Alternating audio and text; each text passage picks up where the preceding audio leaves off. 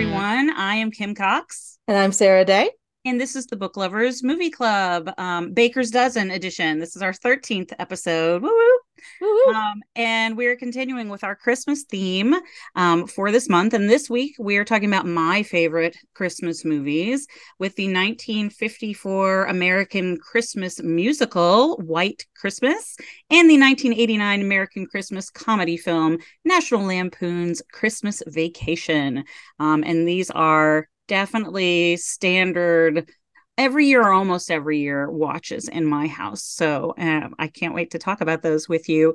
Um, Sara, have you been watching anything interesting, fun, or reading anything interesting and fun? Um, lately?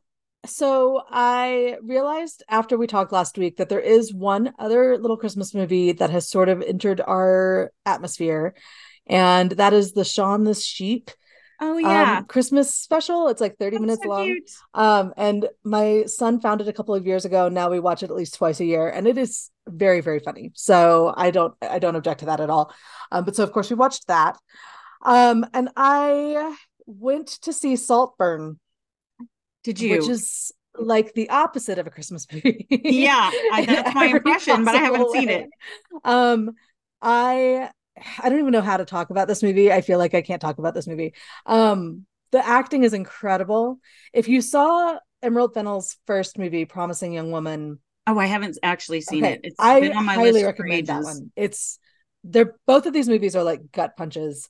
Mm. But um Promising Young Woman is kind of like if you took a revenge fantasy that normally would be like Liam Neeson movie or something, you know, uh-huh. and you were like, what if it was a woman instead? And she's yeah. not going to go on like a rampage right? Like she's not hunting down and, and shooting people. Um but she's going to find ways to get revenge. Like that's basically what it is. It's a revenge fantasy from a woman's right. perspective and it's really incredible. And the ending is kind of like divisive. I actually um, think i um, know what the ending is. I've stumbled upon it by accident yeah. over the years. We won't spoil it here. Um but Carey Mulligan if you look into if you're interested in the movie and you look into it online yeah there's a accidentally see the ending so yeah because people were like i need to talk about this ending. Yeah. and so yeah spoilers abounded. Um saltburn is kind of like she's riffing on like brideshead revisited and um talented mr ripley and several other things. Um and so it's there's a sort of mean spiritedness to Saltburn that you're kind of like invited to revel in. Interesting. Um, but the performances in both movies, these are incredibly cast movies. Yeah. Um, so even when there are weaknesses, because I don't think Saltburn is as strong a script, um, the performances just sort of carry it. It's really and it's visually very interesting. Um, but I don't know how you, you say his name. I think it's Barry Keoghan. Uh, I don't um, know. I don't know. Little Irish actor. He's been doing stuff, and the only other thing I've ever seen him in was The Eternals, which is the worst Marvel movie. Well, he's in Banshees of Inisherin, which I refuse to see. So, oh, but I no, no, I can't. Oh, because of your things. thing. Yeah, because of. The... Um, I read some spoilers and found a trigger, and I was like, no, I'm good, thanks. Um, and uh, I also don't like Martin McDonagh that much. Hmm. So, well, but, I love um, Banshees of Inisherin, but understood, understood. That he's the lead in Saltburn, and he yeah. is incredible. Um, and if he doesn't get nominated for everything, I'm going to be surprised. And Rosamund Pike uh-huh. is also just amazing in this. So, like, it's a movie that you leave feeling kind of icky. Um, and it crosses some lines that I thought for sure it was going to just be like suggestive of. Yeah. And so they were like, no, no. Well, there's this. I, We're gonna I've hang seen, out with this scene for a while. There's a like going. a little teaser clip that I've seen where she is talking to uh, Barry. What's his name? And that I, I'm gonna get the quote kind of wrong, I think, but she, I know she says something like, "You know, I was lesbian for a while." Yes. women are just women are just so wet, and men are just so lovely nice and dry. dry. That's her character. I was like, Ooh, okay is so she is so funny in this. It's unbelievable. Um, and then you know, Richard E. Grant is here, and I love him. He's one of those character actors that you always wish was more famous. And then from time to time he pops up and does something like people notice. Um, and in this one, he's sort of very, very he's given very little to do until he gets us a couple of really incredible scenes near the end.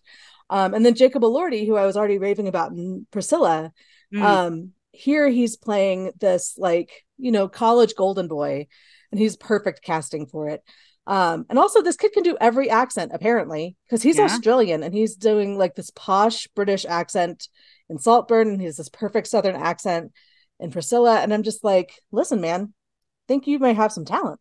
I don't know. People people are gonna notice. Um, but so yeah, I really liked it, but I would say it's not as good as Promising Young Woman, but it's also different from anything else I've seen in a while. Well, I may not get to see it in theaters given the particular constraints of my life, um, and not being able to take small children to see movies like no, Salt. they they should not. Well, you shouldn't. No. You can. I would highly not recommend. Probably it. shouldn't. But it was uh, one of those movies where it was just me and one other guy in the theater, and I was like praying that he found it funny in the same places that I would, because otherwise oh, I was yeah. gonna feel like a really questionable human. Like so funny. like, how am I coming across that I found this funny? Yeah. Um, but luckily he apparently had the same sense of humor that I did. Yeah, that makes me think of this time when um it was after my master's program was done and before I started the PhD and I was working as a, a vet tech and decided I wanted to probably go back to school, but I was taking some classes for teacher certification stuff, but you also I also had to take some like random classes, or maybe I just wanted to take this class. I don't remember. It was a film class, and I remember uh, we were like we screened movies in this big auditorium with a big like movie projector screen. Anyway, it was like a classroom, but it also had this big screen. So we got to screen these movies in a cool way. And one of the movies that we watched was Trainspotting and I was laughing at certain moments of the movie because it's dark movie, yeah. but it's got humor. And I was laughing at these certain moments, and there was one other person in the class who was also laughing at these moments at the same moments. And then other pretty much just felt like everyone else in the class would be like, "What is wrong with you?" when we were laughing. And so I meet like we immediately became friends. This other guy and I, like right after class, we were like, "So that's funny, right?" Thank God I'm not alone. Thank God it's not just me. I would be, yeah. What's wrong with me? Um, yeah. Okay. That's awesome. That's how, that's why I like communal movie watching experiences. Yeah, I yeah. just wish that everyone I was in a community with, with watching a movie had the same rules for movie watching as me. I know. I know. Um, so yeah, this was, yeah. Anyway, so I would say, uh, if you, when you do get to watch it, we should talk about it because, yeah, man, for yeah. sure. Um, yeah. How about you? What you've been reading or watching? Um, what have I been reading or watching? I randomly I watched Tenet. Oh, um, I was just I talking to someone about that the other day. Why did I watch it? Because you said you said something about it, and I was like, I'll try this movie. I did not like it. Um, Fair. not super surprising. Um, you know, I didn't like Inception either.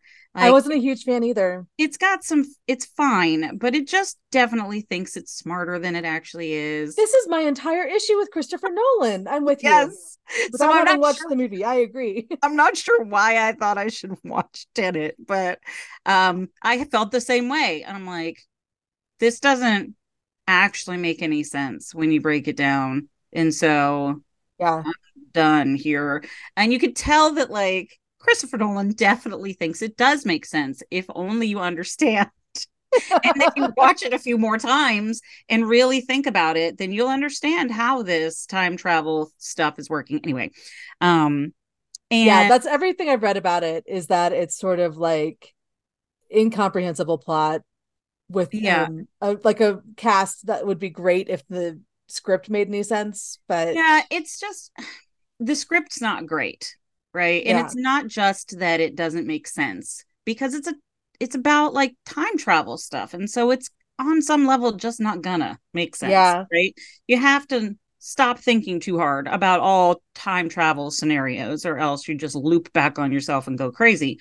Um in in this movie in particular because they're literally doing that like looping back and people are going backwards and forwards and it's like scenes happen in reverse, but not really only part of the anyway. It's very it likes itself a lot. Um but the script itself is just not very interesting. Yeah. You would think it would be very interesting given its premise, but it's boring. It's just boring. Anyway, um but for some reason like Robert Pattinson's in it. Yes. And I was like, okay, so now I've seen now I've seen what's his name? Edward Cullen. yes. Is that correct? That is his name. Yes. I never read any. I never read any of the books or watched any of the movies. I say with pride and of some snobbishness, but I never did. Um, but I'm like, now I've seen him in two things because I saw The Lighthouse, and I he's pretty good.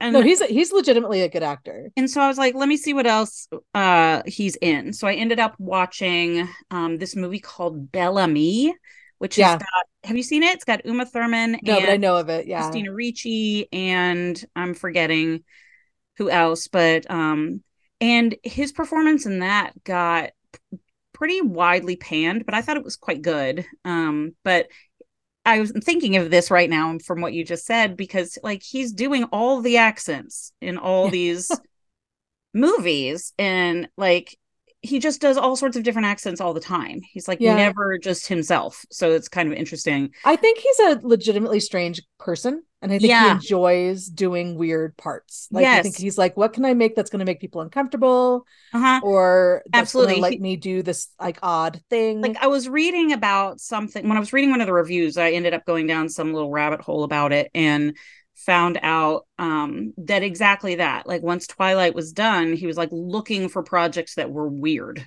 Yeah. Like, he wanted to do some weird stuff.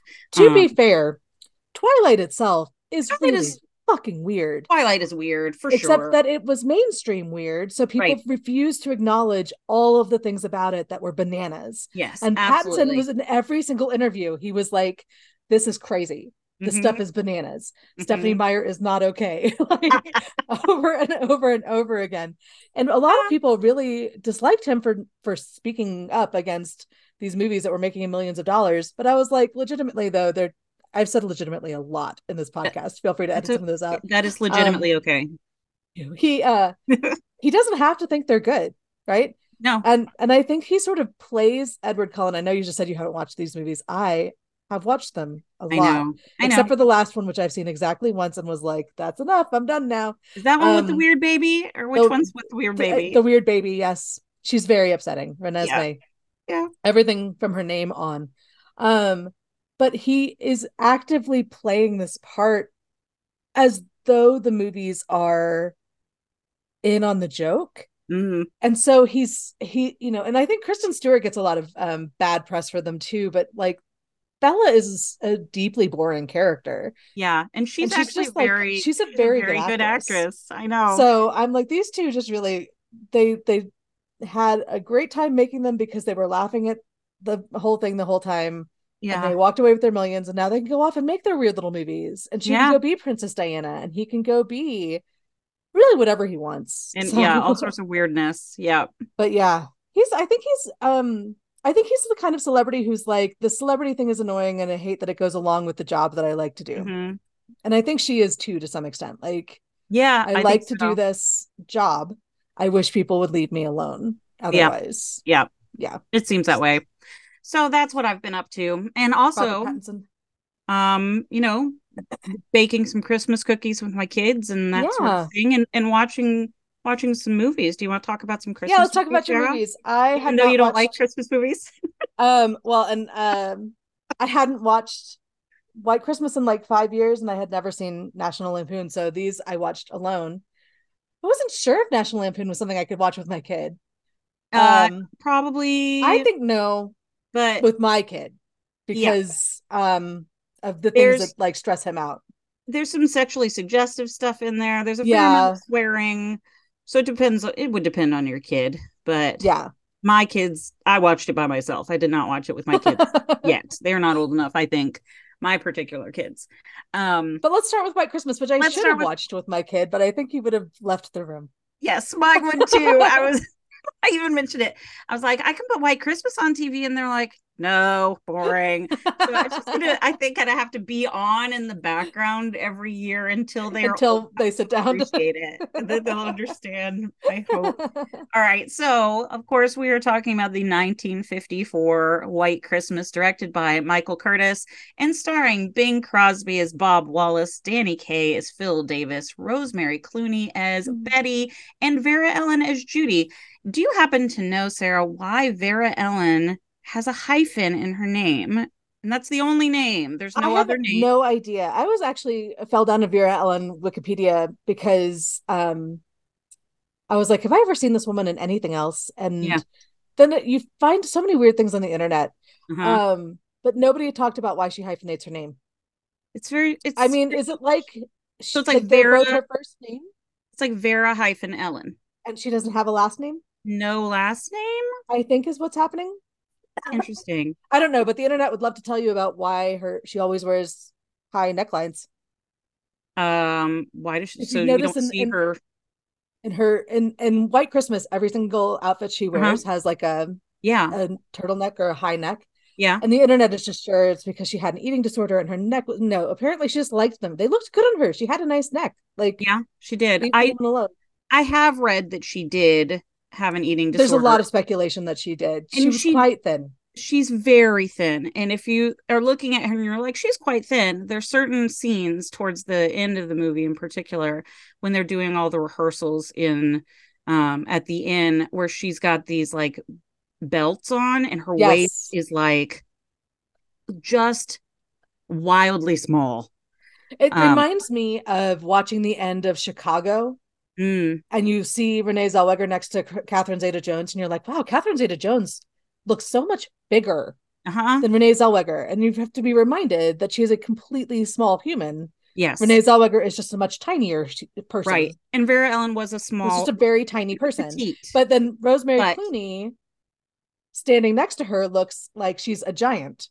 Yeah. And so, on her own, you see Rosemary Clooney and you realize that she is also quite, quite a petite human. Yeah. But comparatively, anyway, okay. You're so, Ellen, but I have no idea what the hyphen's about. Sorry. I don't either. total derailment of your question. So um, the, the, quick synopsis of this movie is that um, Bing Crosby and Danny Kaye, Bob Wallace and Phil Davis, they meet um, while, while they're serving together in World War II. They're in the same, what? What's the same group? I'm like, is platoon the word we want? I'm not even sure that's the right armed forces. Same I don't know. military group that has a word that we don't know. Cohort, class. I don't you need an academic term for it. We can come up with that, but yep. the military term clearly we've not equipped. Sorry. So they remember. hang out together in the war. yes, they knew each other during the war. Okay. uh, okay. And after the war, um, they team up together and they are um, a, a, double act, uh, singing and dancing at vaudeville style, yeah. right? And eventually, kind of break out and are um, and are doing their act in other kind of arenas, and they get very famous. Okay, um, so they're this this famous act. At the very end of the war, Danny Kaye saves Bing Crosby at this moment when they're the place where they are is getting bombed, and he's about to Bing Crosby is about to be hit by a falling wall, and Danny Kaye grabs him, gets him out of the way, and injures his shoulder um, in the process. And he's constantly bringing up the like, "I hurt my shoulder, saving your life, so you owe me." Uh, it's a running joke um, in the movie. Okay, so the war is over. They're famous, all this stuff, um, and then we um, meet the um, the Haynes sisters, Rosemary Clooney as Betty, Vera Ellen as Judy. They are sisters. The Haynes sisters, they sing the famous song, Sisters, Sisters. sisters. They were never such devoted sisters. And we could go on. They've got their um, fans. Um, with they've got the big blue fans. And uh, so they've got the the girl singing double act, and it's very cute. Um, and they sing at these like dinner clubs, yeah. clubs, right? Um, they're the little entertainment during um during dinner. And they only have the one song it would appear. I, I mean there's one the, their wardrobe is very limited yes. And they but really they were like we have to go we're on again later. And then it's like really just the one song? Um, this is musical. You wrote a lot of songs for the finale stuff. You could have given them another song. Exactly. Um, at any rate um so, uh, Betty and Judy, their brother, happened to serve with Bob and Phil during the war. And so um, Judy, Vera Ellen's character, um, re- schemes her way into getting um, uh, Wallace and Davis to come and take a look at their act, to watch their act and give them some pointers by saying that their brother wanted them to to come and take a look. But really, the brother's been in Alaska for the last three months, and it's just a scheme.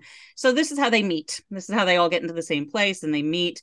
Um, sparks fly all around right away, um, and then because of various um, things that happen, um, they haven't paid for their uh, their rental bill because some they burned a hole in the carpet, and they're trying trying to uh, the landlord's trying to bilk them out of five hundred dollars, and they have to uh, run away out a window. And um, Wallace and Davis give them their train tickets, and yada yada yada.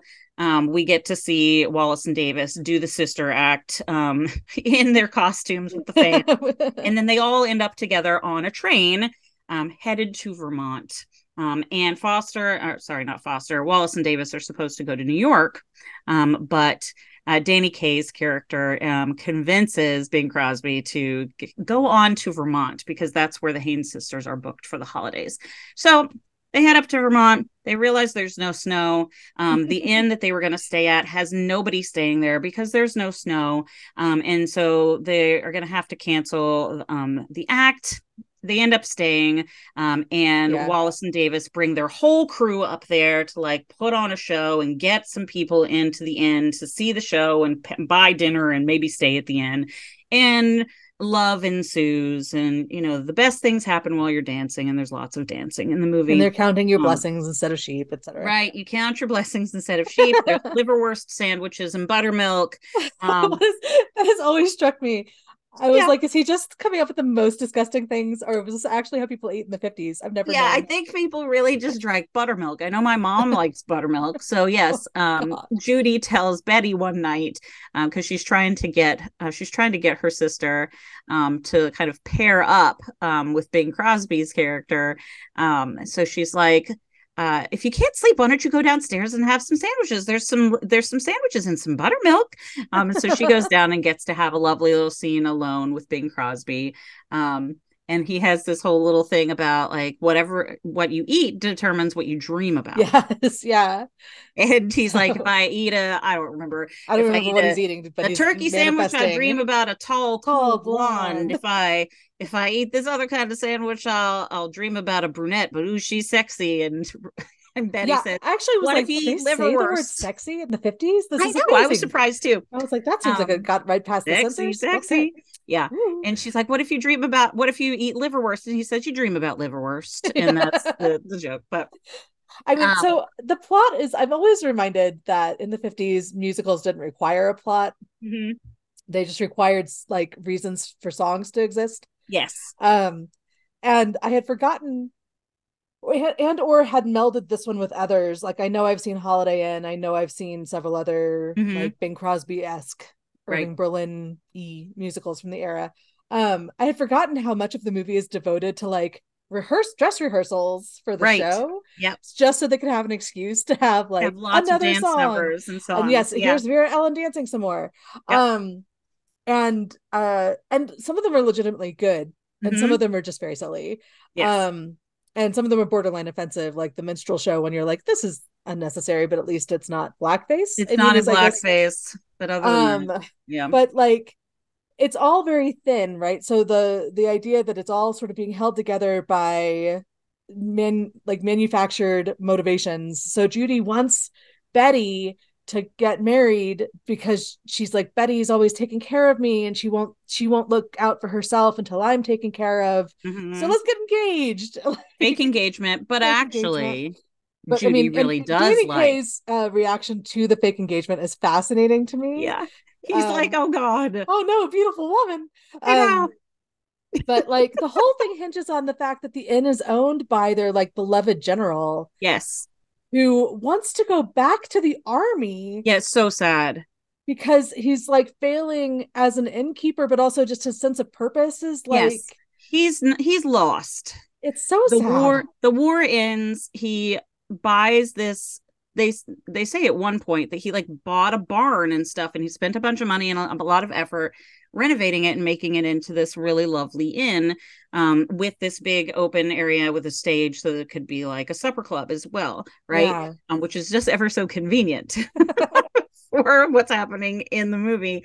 Um, but it's not doing well, and it's not his fault. There's no snow, um, but it makes him think that he, you know, he has no purpose. He's failing at this, so he's going to re-enlist for active duty, and they're going to try to give him a desk job, but they can't put him on a desk and and he's written to someone who he knows so that he can get reinstated and the guy mails him back and is like i love your joke your letter was just so funny. I really yeah, enjoyed the we joke. all had a laugh.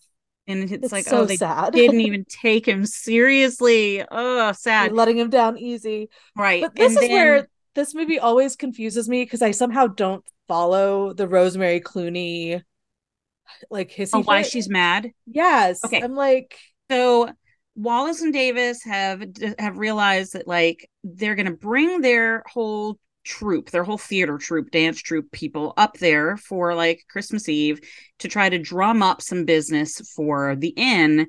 And they are going to try to get as many people from their squadron battalion group whatever It was the people they. If the word is with, troop for both, then then we're obviously idiots. I don't know the people who the general was in charge of. Um, this is so sad. Um, they're going to try to get them up there, okay? Um, but how in the world are they going to do that so quickly? How are they going to get the word out? Okay, well, Bob Wallace is famous right yep. they're famous and so he just happens to know the person who like runs this show right and so he is going to go on tv and announce it, right? Hey, here's what we're doing. If you were in this group, group. if you were it, then come up here Christmas Eve. We know it's a lot to ask, but as many of you as can come up here, come up here. We're going to surprise the general um, with all of you being here. Okay. Um, and the guy who's in charge of the show, he's like, why don't we put it on TV? And that way everybody can see it and it'll drum up some free business and free advertisement for you and the and for the show and um, Betty, Rosemary Clooney's character, overhears this part about like free publicity, drumming up business. And Bob Wallace says, No, we're not going to do that. We're not going to put it on TV. We're just going to have it here. No TV. Let it go. And the guy's like, All right. But she thinks they're just doing it for the free publicity. And so she gets very upset. She thought he was doing this selfless, kind thing for the general. And then she's like, oh, he was just doing it for the publicity um, and to, you okay. know, make himself look good. It's a misunderstanding, Sara. But they've uh, already had their kiss. And so you think everything is lost. And so she leaves. And then she go have her beautiful her song. Act about how love has done her wrong and she has um and one of the dancers is um bernardo from yes i saw that george um george Chakiris? Uh, uh, something like i that. I forget.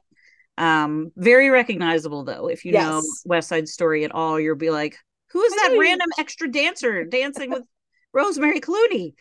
Um yeah before he was famous for that part um and we get to showcase rosemary clooney's stunning voice in that mm-hmm. song um yeah and then it all works out in the end. yeah end. and we get to see the and it snows show. and it and snows, they say white christmas yeah um so i so a couple of things this movie uh i have a soft spot for musicals and the lack of logic and and plot Same. um i will happily sit and watch a plot free any just any excuse to sing and dance. Give me um, some tap dancing.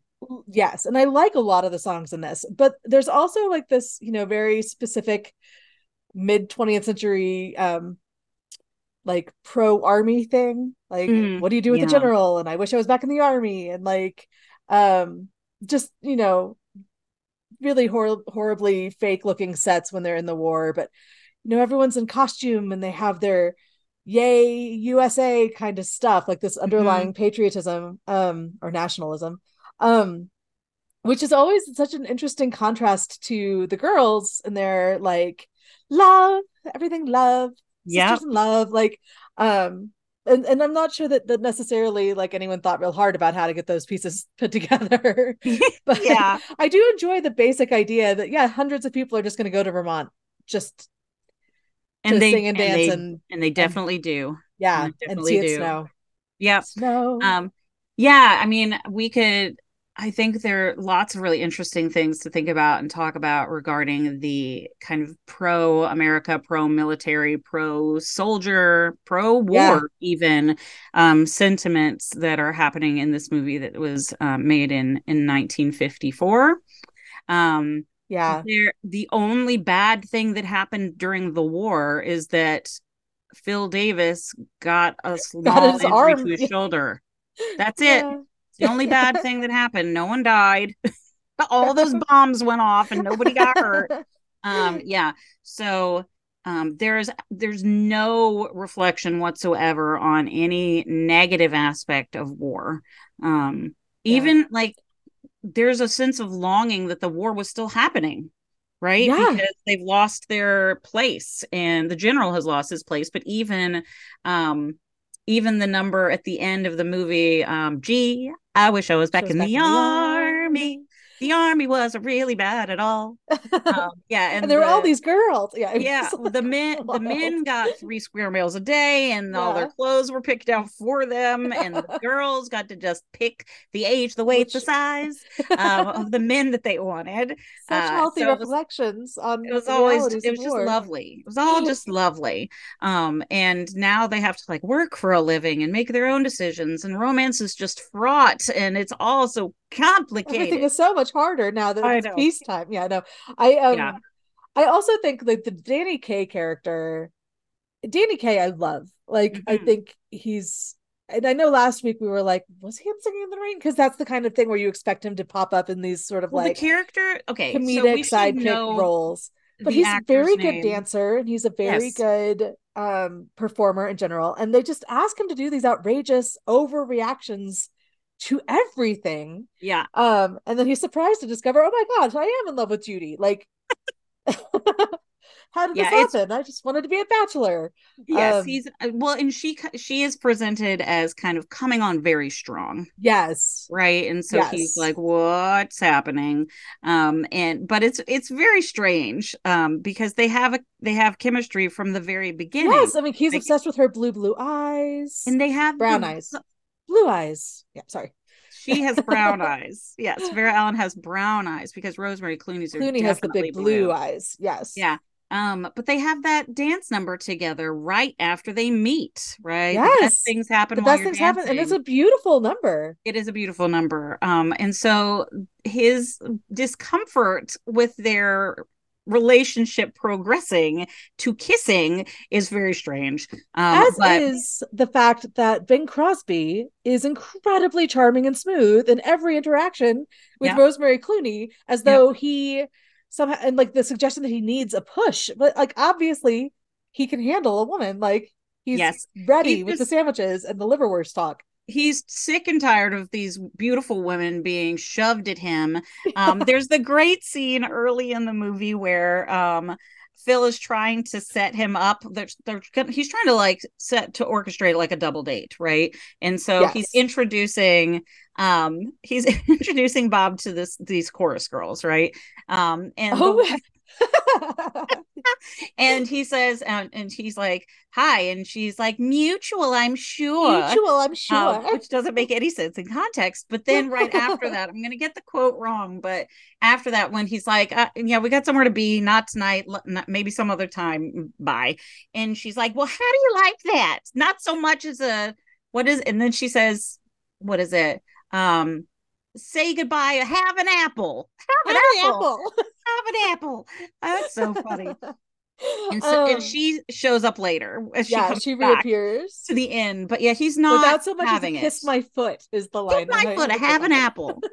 what? what are these words? You just put things in order and you think they make sense, but they don't. No, they don't. Yeah. So he like he wants someone with substance, right? Yeah. Because the joke is that um you know, they didn't go to Smith, right? They didn't go to college. They didn't go to Smith. She couldn't even spell Smith, right? And he wants someone more intelligent and he can tell that Betty is that. And I think there's a little bit of unfortunate subtext there, which is that Betty is not the pretty sister, right? right? She she's not the one that the men go for. No, Vera Ellen Is, Vera Ellen is the pretty one, and Rosemary Clooney is the like you know plain Jane sister, which is absurd.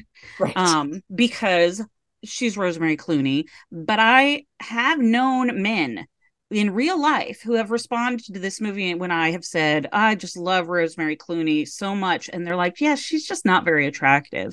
Like, okay, first of all, what the hell are you talking about? Right. And secondly, why would that factor into me loving Rosemary Clooney or not? Right. And also, you're, I mean, just standards for men are so yeah. low. Right. Can we look at Bing Crosby I was about in to say, Danny you're? You're Bing Crosby. like, take a step back.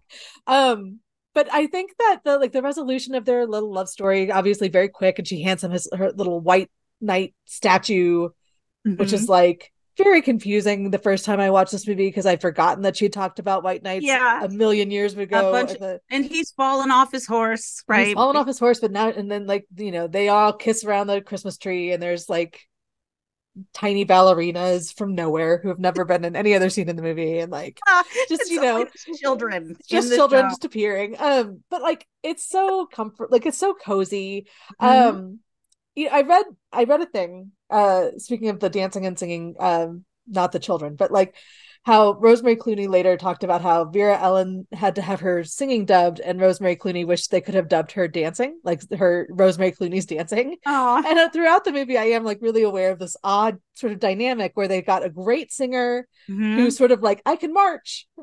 I can yeah, I can march really well, and that's about as much as I need you to ask of me. Otherwise, put guys on either side of me and let them dance. Um, and then you have Vera Ellen, who's a dancer but really wasn't a singer. Yeah um but you're trying to sell them as an act where both of them can do both things. Right. Like right. it's a really like the the efforts made around choreography and around dubbing and stuff were kind of hilarious all mm-hmm. but rosemary clooney is so elegant mm-hmm. and her voice is so beautiful yes and of course bing crosby voice i mean that's an, he's course. like the voice of christmas right in many ways like i i know i said before i'm not a huge fan of christmas songs Mm-hmm. But the one that I have to listen to every year is the Bing Crosby, David Bowie, Little Drummer Boy. Oh yeah, that is my favorite Christmas song. And I just his voice is just incredible, and it's you know you can stop everything and just listening to these two people sing mm-hmm. because their voices just do something yeah, they both have these lovely kind of deep resonant deep, voices. Yes, and it's and they feel like sincere when they're singing, like there's mm-hmm. emotion in their singing. Yeah. Um so uh, there's just something really beautiful about some aspects of the movie, even if it in other ways is kind of goofy. Yeah, so well, I mean, it's, it's it is. It's a Christmas it's movie. yeah, it's a Christmas musical. Yeah, um, um, and White Christmas, the song gets sung in this movie, but it was yes. sung in Holiday, Holiday Inn, Inn, first. It was written for the movie Holiday Inn, which is a problematic movie. It is. Um, I'm it, for real glad sure that that's not the one you chose. Yeah, it does have blackface in it. Yes, um, and it's not that much older. Like no, we're talking within like six years, I think. It, yeah, and it's kind of it's. I mean, the premise of that movie is is fun and it's got some interesting scenes in it, but it's over. It's just kind of it's, in general a problematic movie. Yeah, it really is. Um, so, yeah. excuse me. Um, we understand that it exists, and yes. there and there we are. But White Christmas, the song gets rescued by yes. being in White, yes, White Christmas. Thank goodness. Um, but yeah, so I'm glad I got to rewatch it again. Like I think Good. this is the the kind of movie I have to watch by myself because nobody in my house likes to watch musicals but me. But uh, you should tell them to kiss your foot and have an apple. Kiss, kiss your foot. I have no idea what it means. Have an apple. okay, so switching gears to movie number two. Yeah, do we find? So both of these happen in America. Yeah. Well, okay. I, I thought of another. I thought of another connection. Okay. so uh, national lampoon's christmas vacation um, which came out in 1989 uh, directed by jeremiah chechik and starring chevy chase beverly d'angelo juliette lewis and johnny galecki as the griswolds clark ellen audrey and russ and if you've seen any of the other national lampoon's vacation movies you know that the children are always audrey and russ but they are played by different actors in each movie um, so the parents, um, Clark and Ellen, are always played by Chevy Chase and Beverly D'Angelo, but the children, Audrey and Russ, are played by different actors in every movie. Um, we also have um, uh, Julia Louis Dreyfus as um, as Margot, uh, one of the the yuppie neighbor. Their neighbor, yeah, married to Todd. Um, and um, oh gosh, um, uh, pause. I will edit this. Shoot. Sorry, I didn't mean to hit pause. I just happened to be right there, and you Sorry. and I was like going to move my key anyway. And yeah, Randy Randy Quaid as cousin Eddie. Um, and then like a whole slew of other actors who you will and actresses who you will recognize as their like family members who show up in extended family.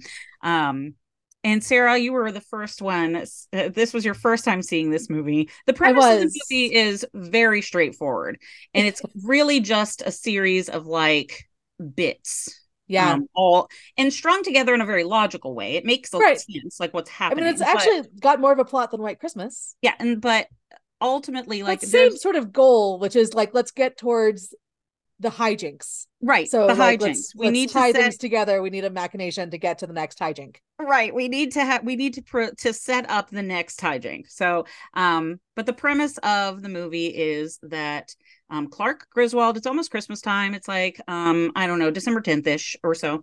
Um, and uh, Clark Griswold has always wanted to have an old fashioned family Christmas with all the extended family together in one place and do all the Christmassy things and just have family time and all that. And his wife um, is along for the ride and there to support He's him, but enabler, reminding him um, that it is not going to work out the way that he hopes, right? That he always builds things up in his mind and then they don't go the way that he's planned. So perhaps scale it back a little bit, lower your expectations. And he's like, absolutely not. Um, so Christmas is coming. They're going to do all sorts of things. We'll talk about what some of those things are. But you know, you have to go out and cut down your own Christmas tree. You've got to have the big family um, Christmas dinner. You got to have eggnog. You've got to have Christmas sweaters. You've got to have the whole thing, right? All the stuff. I got to read night uh, the night before before Christmas to the children. Everything's got to kind of happen um, that would happen in a good old fashioned family Christmas.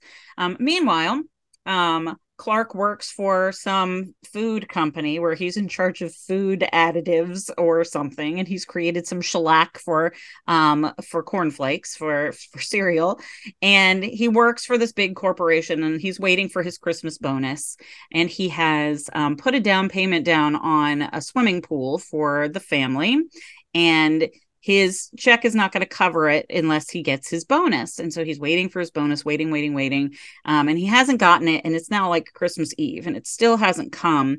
Um, and he's very worried. So that the kind of subplot of the movie um, is is he going to get this check or not? How much is it going to be? Can he afford to pay for the pool that he's put in? And he's very much thinking about all this. Um, they're expecting both sides both sets of parents to come um, for the holiday. Everybody's having to like double up where they're sleeping and russ and audrey have to sleep in the same bed and uh, juliette lewis is very upset about this um, she calls her brother a little fungus. Um, johnny galecki is a little fungus. Um, little adorable johnny galecki. I, okay i didn't know johnny galecki was in this and yeah. so like confession time my first ever tv crush was David on Roseanne. Oh wow! And so I with like, the oh, hair, little Johnny Galecki. I love Johnny Galecki. I yeah. could. I'm probably as someone who doesn't even watch Big Bang Theory regularly, was so happy for him that he got to be on the Big Bang Theory because I just I think he's I one of those actors who like after childhood he was still short. Yeah, there just weren't that many parts for him. No. But I just think he's great, and he's so funny in this as a yeah. little kid. Yeah, which is not really common because kids are not movie funny. No, not like, usually. Not usually. And, um, he has timing, and Juliette Lewis, I think, is is very good as yeah, she's uh, great. Audrey, like just the general disdain and like hate hate face that she manages to keep on uh, the whole time. Yes, absolutely. She's such a perfect teenager in this movie. And then for your two kids, like your two random Griswold kids to kind of end up being the most famous people in the cast is always I, I know. know Julia Louis Dreyfus too. Yeah, that's true. Um, I mean, and Chevy Chase is a household name, yeah. so but but still, He's you're absolutely unfamous. right. Yeah, he's not unfamous. Um, okay, and so along the way, also just randomly one day, um, oh, so he's okay. So one of the things that Clark is dealing with through most of the movie is trying to get his Christmas lights to work right. because he's decided to put a thousand, ten thousand twinkle lights on the house and other things, and he can't get them to light, and it's right. this source of constant frustration for him. And once they're finally lit and everybody's outside admiring them, he looks over and cousin Eddie has showed up with his wife and two kids and their dog. It's big Rottweiler snot. snot. Um, and they've showed up in their like disintegrating before our very eyes RV, which is just parked in the the driveway. Um, and he is uh how would how would how would you describe cousin eddie and their family they're okay, poor so like they're poor yes and backwoodsy and like all of the jokes associated with the poor relations mm-hmm. um they've got the ugly kids. They're not ugly but you know what i mean like the daughter's the, the, daughter's pretty adorable but like but oh her eyes aren't crossed anymore. Her eyes used um, to be um, crossed yep and but like they're not the like they're obviously meant to like be in contrast to the griswolds. And so okay wasn't actually like i didn't pick up so he's the wife's husband i mean the wife's cousin? Yes okay yes. so um and her mom is doris roberts the yes. Okay. That's right. so like there's this sort of like undertone of like obvious classism at play.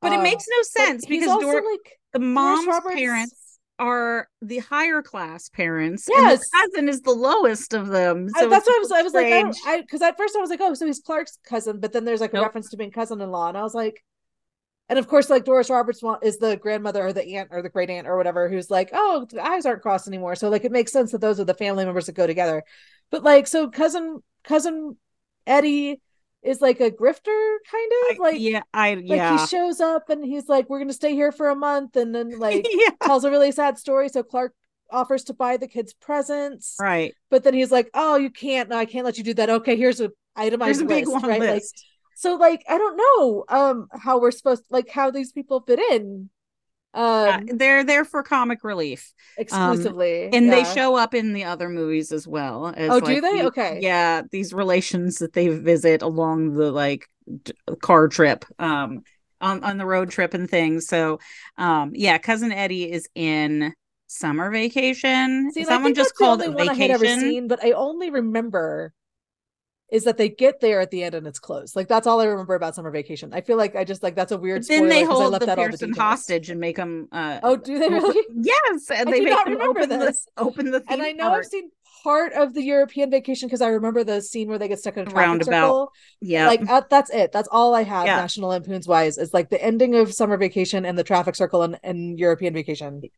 Uh, and That's then all the quotes from this one that people have been shouting around me. Yeah, I wondered if you were like, "Oh, that's what's that that." The the one that I have seen the most, like, I don't know why this is the one that kind of has come out the most lately because it used to be cousin Eddie. I mean, like Shitter's full, right? Like that kind of stuff.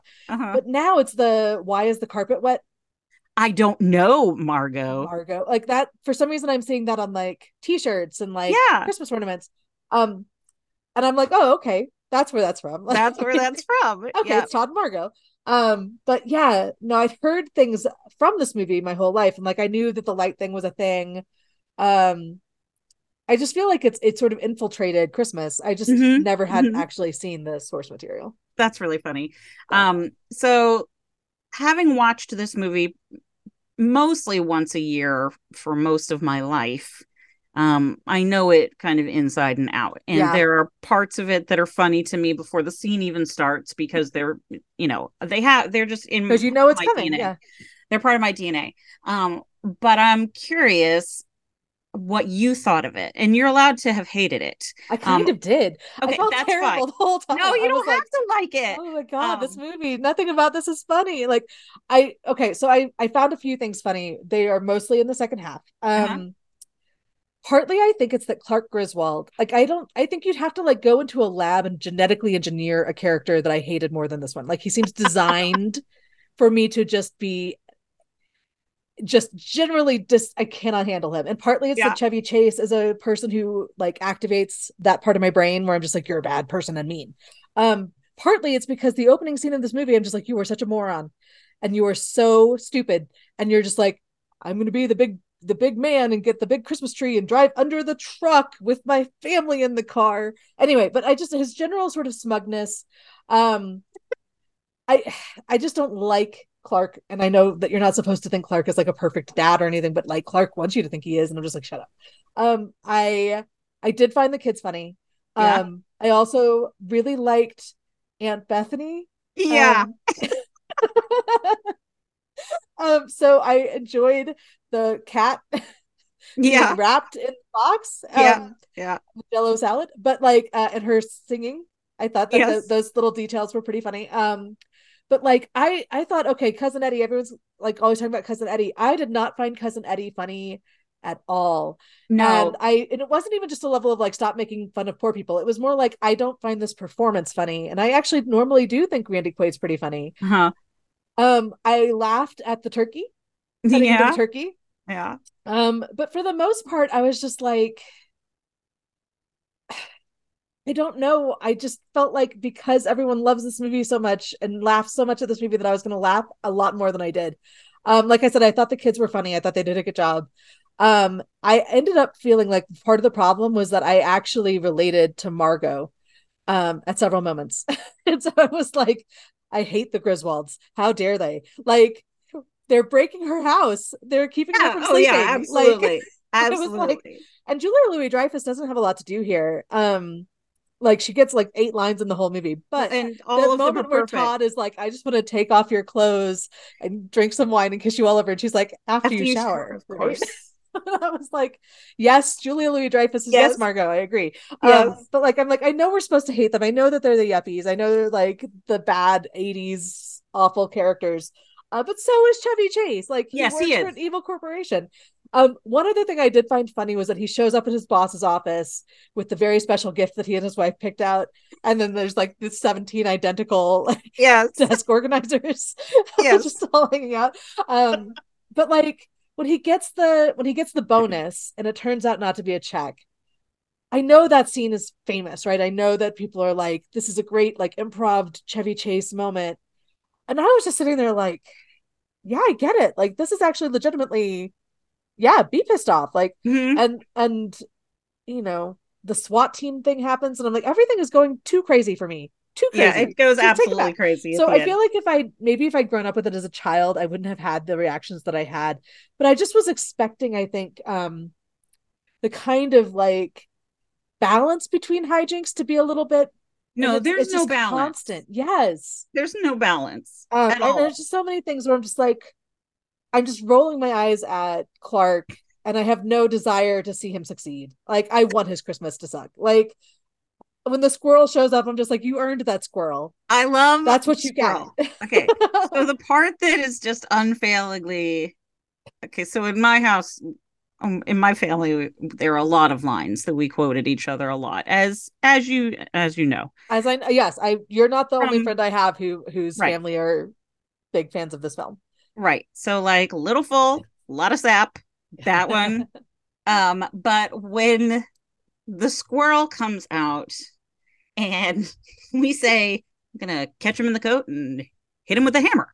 Um, that one always gets me. But even if you don't like it, and I understand you didn't, and you are not required to like the movie. It's a lot. The movie's a lot. It is a lot. I but just don't think this, I'm a National Lampoon's audience. I but the scene.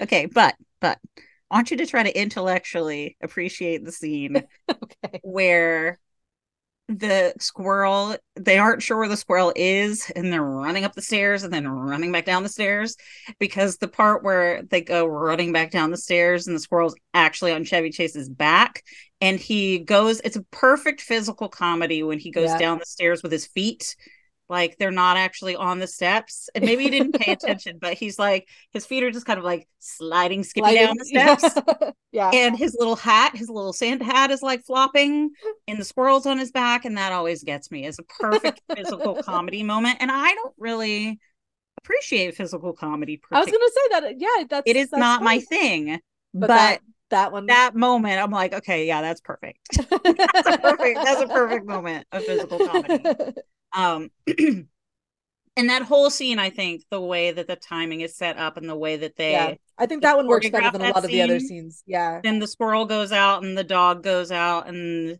Margot's standing right there and he just closes the door and says, "Gone." Um, I think is a is a very good tight scene. Um, yes, but- I think that's maybe what I'm missing here, and I don't know why I'm willing to forgive it in a arguably much stupider musical than I am in um like a slapsticky comedy. Um, but I was just like, so many of these scenes just either went on too long or like the the punchline wasn't as good as they thought it was. Um, like, and then you knew that somebody was going to get like exploded by this the sewage fumes. You yes. knew it was going to happen. You're just waiting, like, and you're just like, you're going to set the old guy, okay? Like, you already took his toupee. Like, let him have a moment. Like, um, and the things that I did like didn't get enough. I think like I was actually really interested, but maybe this is just my like these are the things I'm interested in. Um, in the family dynamics between the parents, mm-hmm. and you don't get enough of it. I actually would have loved to see more of the moms. Like, yeah, I think that would have been great. I do think it's funny how you hear there are lots of moments that you hear them in the background.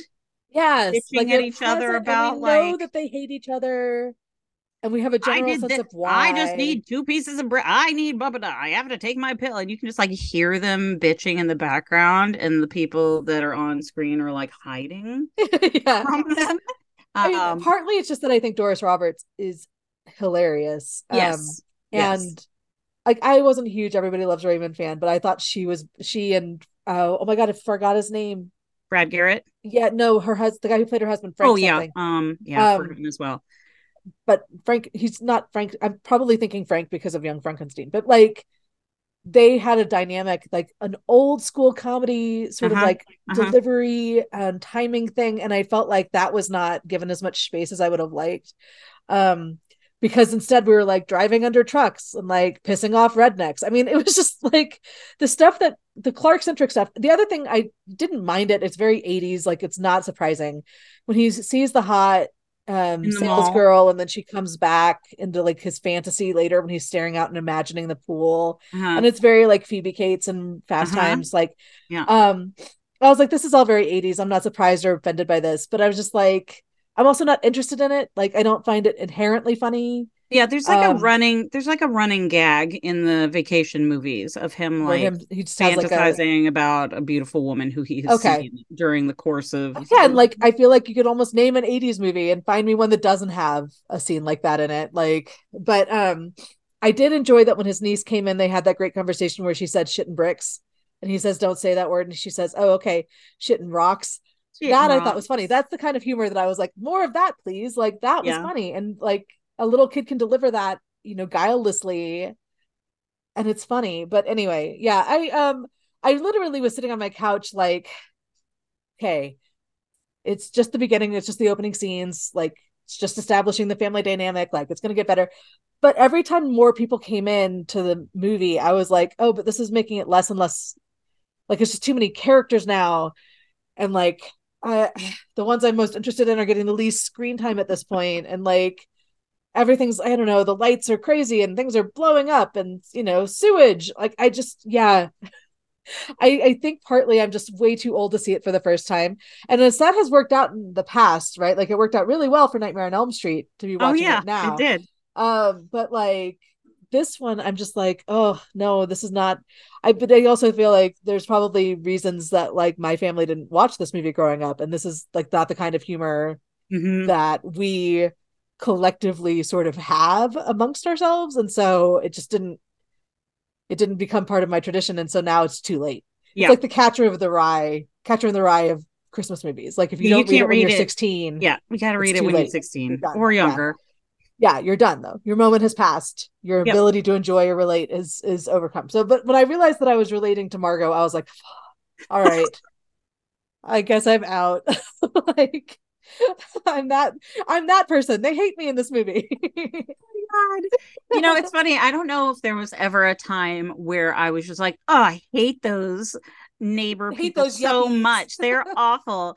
But they just seem a, a, lot. They seem just they're just yeah, very I, pretentious with their matching yeah. silver they're matching they're matching when windbreaker uh, suits that we all had in the 80s. So watching them to. sit there completely baffled by what has happened to their sound system because their house broken. Is like so tacky and awful. Yes, it is and they i mean do they like each other or are they just oh, like oh, but that's not a requirement you know They're basically like these are the characters that in like best in show become yeah the yuppies with the braces and the yes where's busy bee yeah um, and i like them too. So oh, like... oh that's so funny. That's so i mean i enjoy watching them be like what the hell happened here? Yeah. why is the floor wet todd? I don't, don't know, Margot. Margot it's so now, now it's I know enjoyable, the, but yeah, I know the source of all the quotes now. Um, and again, I don't know if it's just that I'm like so anti Clark slash anti Chevy that it just yeah. becomes impossible to enjoy because I'm just like, stop enabling this asshole. Like, like, oh, the giant tree, you know, they're like like hobbits or something like going to like return the ring they have to walk so far out into the snow and like audrey's frozen and she'll talk about hips. it later. I can't um, feel my eyes i was just like this is not fun for anybody nobody's enjoying this stop stop doing this self-serving nonsense because you have this idea in your head of what a perfect christmas is um and his wife is just like oh sparky I'm like shut up ma'am that is you tell him no. I did kind of I did enjoy the fact that the lights were on a switch and then yeah. it took them a while to figure that out. That that I thought was funny. But I didn't find the lights themselves funny. I found the lights offensive. I was like, stop that. Like you had drained the entire town. But not actually, Sara. It's okay. I just I'm just like it's so selfish and self-serving and like so much about wanting to be the hero and make Christmas perfect. And I'm just like, oh, shut up. You just know. Especially because his wife does say, like, it's not going to work out the way you want. Let's lower our expectations. Maybe let's not get a Christmas tree that's 18 feet tall yeah. and has squirrels in it. Like, it's just that, like, that complete refusal to acknowledge reality. I mean, he's very, very welcome to be an angry man. Like, he's very, very justified in being pissed off at being bonused a jam of the month club mm-hmm. by his mm-hmm. incredibly rich boss. And I do enjoy the kind of come up and and everybody gets a 20% you know raise or whatever at the end um because his own wife is like you asshole you're only yes. giving them jam like yeah like that's yes good but it still worked for the evil corporation yeah he's still getting a swimming pool it's just like ugh. anyway so um it wasn't like angry like i can't believe anyone likes this movie it was more like this movie feels the targeted attempt to piss me off personally So, oh my god! I mean, is it terrible that I'm all that amuses me? That's I think so that's great. funny. um, I mean, I feel like when we started this, it was partly based on the premise that you and I do not agree on movies, and then we yeah, just it's un- true, like, and it's been unflaggingly agreed with each other for like we have been agreeing weeks. a lot. Although, yeah, I'm sure it won't last forever. Oh my gosh! Okay, yeah. Wow. So that um, is very amusing but I I do think like I hadn't thought about it, but I do think both movies do have that sort of like don't think too hard about it, just let's get to the next mm-hmm. sort of centerpiece thing, which does oh. make a lot of sense for Christmas, right? Like it's going to be in the background. You just look for for the parts that you like the most. I forgot to say but there's also one very explicit connection between the movies. Oh, is there? Because there's a moment when Chevy Chase is having a rant and he says, This is going to be the hap hap hap holiday since Bing Crosby danced with Danny fucking Kaye. he, re- he references White Christmas. White Christmas okay. Through line. I had forgotten that and I was watching, I was like, ah, there it is. There it is. doing the work for you. Yay. um okay so that was our that was the the last of our personal favorites yes uh and now we're actually already far enough into the month that we are going to be talking next about the last movie and uh-huh. the book yep next week is our last set of christmas texts and holiday texts so um we'll be discussing the movie the holiday very on 2006 Yep. And uh, of course, our movie for the month, Greenglass House by Kate Milford. How's that going for you, Sara? I am really enjoying it. Good. Um, I still have about a quarter of it left. Mm-hmm. And uh, the weather has not been cooperating by offering me the snow I need to like curl up on the couch and finish Man, it. I think it's coming today. So I would love some. It's just been in the 60s every day. I'm lying. Here. It is snowing now. Um, yeah. Yay. So um, jealous. Um, we actually had a beautiful snow last week, and I was just too busy with other stuff to get to sit and enjoy it the way I wanted to. Um, but I think we're supposed to get a couple inches tonight. So uh, hopefully I'll get to, to find some reading time. But I'm really liking it. Um, I like this protagonist a lot.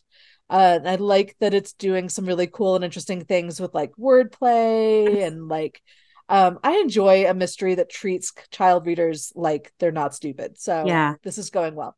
Uh, I, have... I haven't seen the holiday in like a billion years, so I'm oh, excited oh, okay. to see about how we put them together. Yeah, that'll be fun. Um, I have been reading, although I've had to leave him behind and carry on on my own, but I was reading some of this to my son. And I will say um, that there is this kind of cable car, not a cable car, but there's this car mm. that like brings people from the bottom of a hill up to the top of a hill to the inn, and it's called the Wilfurber Whirlwind. And it is I couldn't just I couldn't say it just then. Hard to say. But you have to say it a lot of times when you're yes. reading it out loud. Your six year old who will correct you He's just like, what? What was it? Thanks. Thanks, so, author. Um, I feel like yeah. have you ever heard that? Like, I don't know if it's a true story or not, but I feel like it's um like become urban lore. Is that Stephen Fry had a hard time with I can't remember what word it was in the Harry Potter books, and so when Rowling found out, she put that word in more for oh subsequent books because, and I don't remember what word it was. Um, but Stephen Fry, who's got like that incredible voice uh-huh. and is an incredible reader was just coming up again over and over again. And then oh Benedict God. Cumberbatch can't say penguin, and he did like a he did a documentary where he was the narrator and it involved penguins and he can't say penguin right i don't remember how he says it wrong i but... now that you say that i'm like oh i think i've seen him try to say penguin he can't say penguin and it and it's just over and over and over again so yeah. one of my kids and i can't remember which one now used to say penguin when they were wand. Juan. Yeah. I and now I'm self conscious about how I'm saying penguin. I'm like, am I saying it right? Penguin. That's normal. Yeah. Um, I'm a fan of penguins. Our local zoo has um a little what's the collective noun for penguins? Are they a flock? I know they're birds, but like that feels wrong. Yeah, a flock of right. Yeah, um, yeah, a flock of penguins, but I'm I know they've got another. They've got this lovely flock of penguins, and um, one of them is particularly sociable. So sometimes they take him out and let him just like wander around oh, on the so sidewalk. Cute. Um, and so you don't you don't approach the penguin; you let him come to you. But he really does like being out where the people are. It's so charming. That's he's like cool. I'm a person. I'm a human. That yeah, is so cute. I'll be a people too. So anyway, um, they are a I, colony, by the way. A colony oh, colony. Yeah. Okay. Thumbs up. Um, okay, so we go. So we'll finish up the book. We'll mm-hmm. watch the movie. Yes. Um, and I feel like my memory of of the holiday is that I enjoyed it, but also, and I will verify if this is correct next week. Just really wanted to live in Kate Winslet's house. Yes the like that's what I mostly remember. Yes, little cottage. Oh, it's got like God. the old school like steel tub and like. And if Jude Law wants to come and knock on my door at like one in the morning, drunk and willing to kiss strangers, that's other perks to me. living in Kate Winslet's house. Yeah, so, that's okay. Um, and yeah. then after that, we will be starting to wrap it up for the year because yeah. 2023 is almost over. Sure. And is. let me tell you, my deep dislike of odd numbers and prime numbers I am ready to get back to an even number year. This has been um outside of this podcast, which has been a joy and a pleasure. Yes. Um, and some other moments along the way. It has been a pretty crummy year for me. So, so, let's kick it on its ass on its way out the door. Yeah, let's do that. Let's All um right. yeah. We'll find some fun.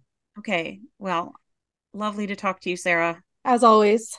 Have Bye-bye. a great day.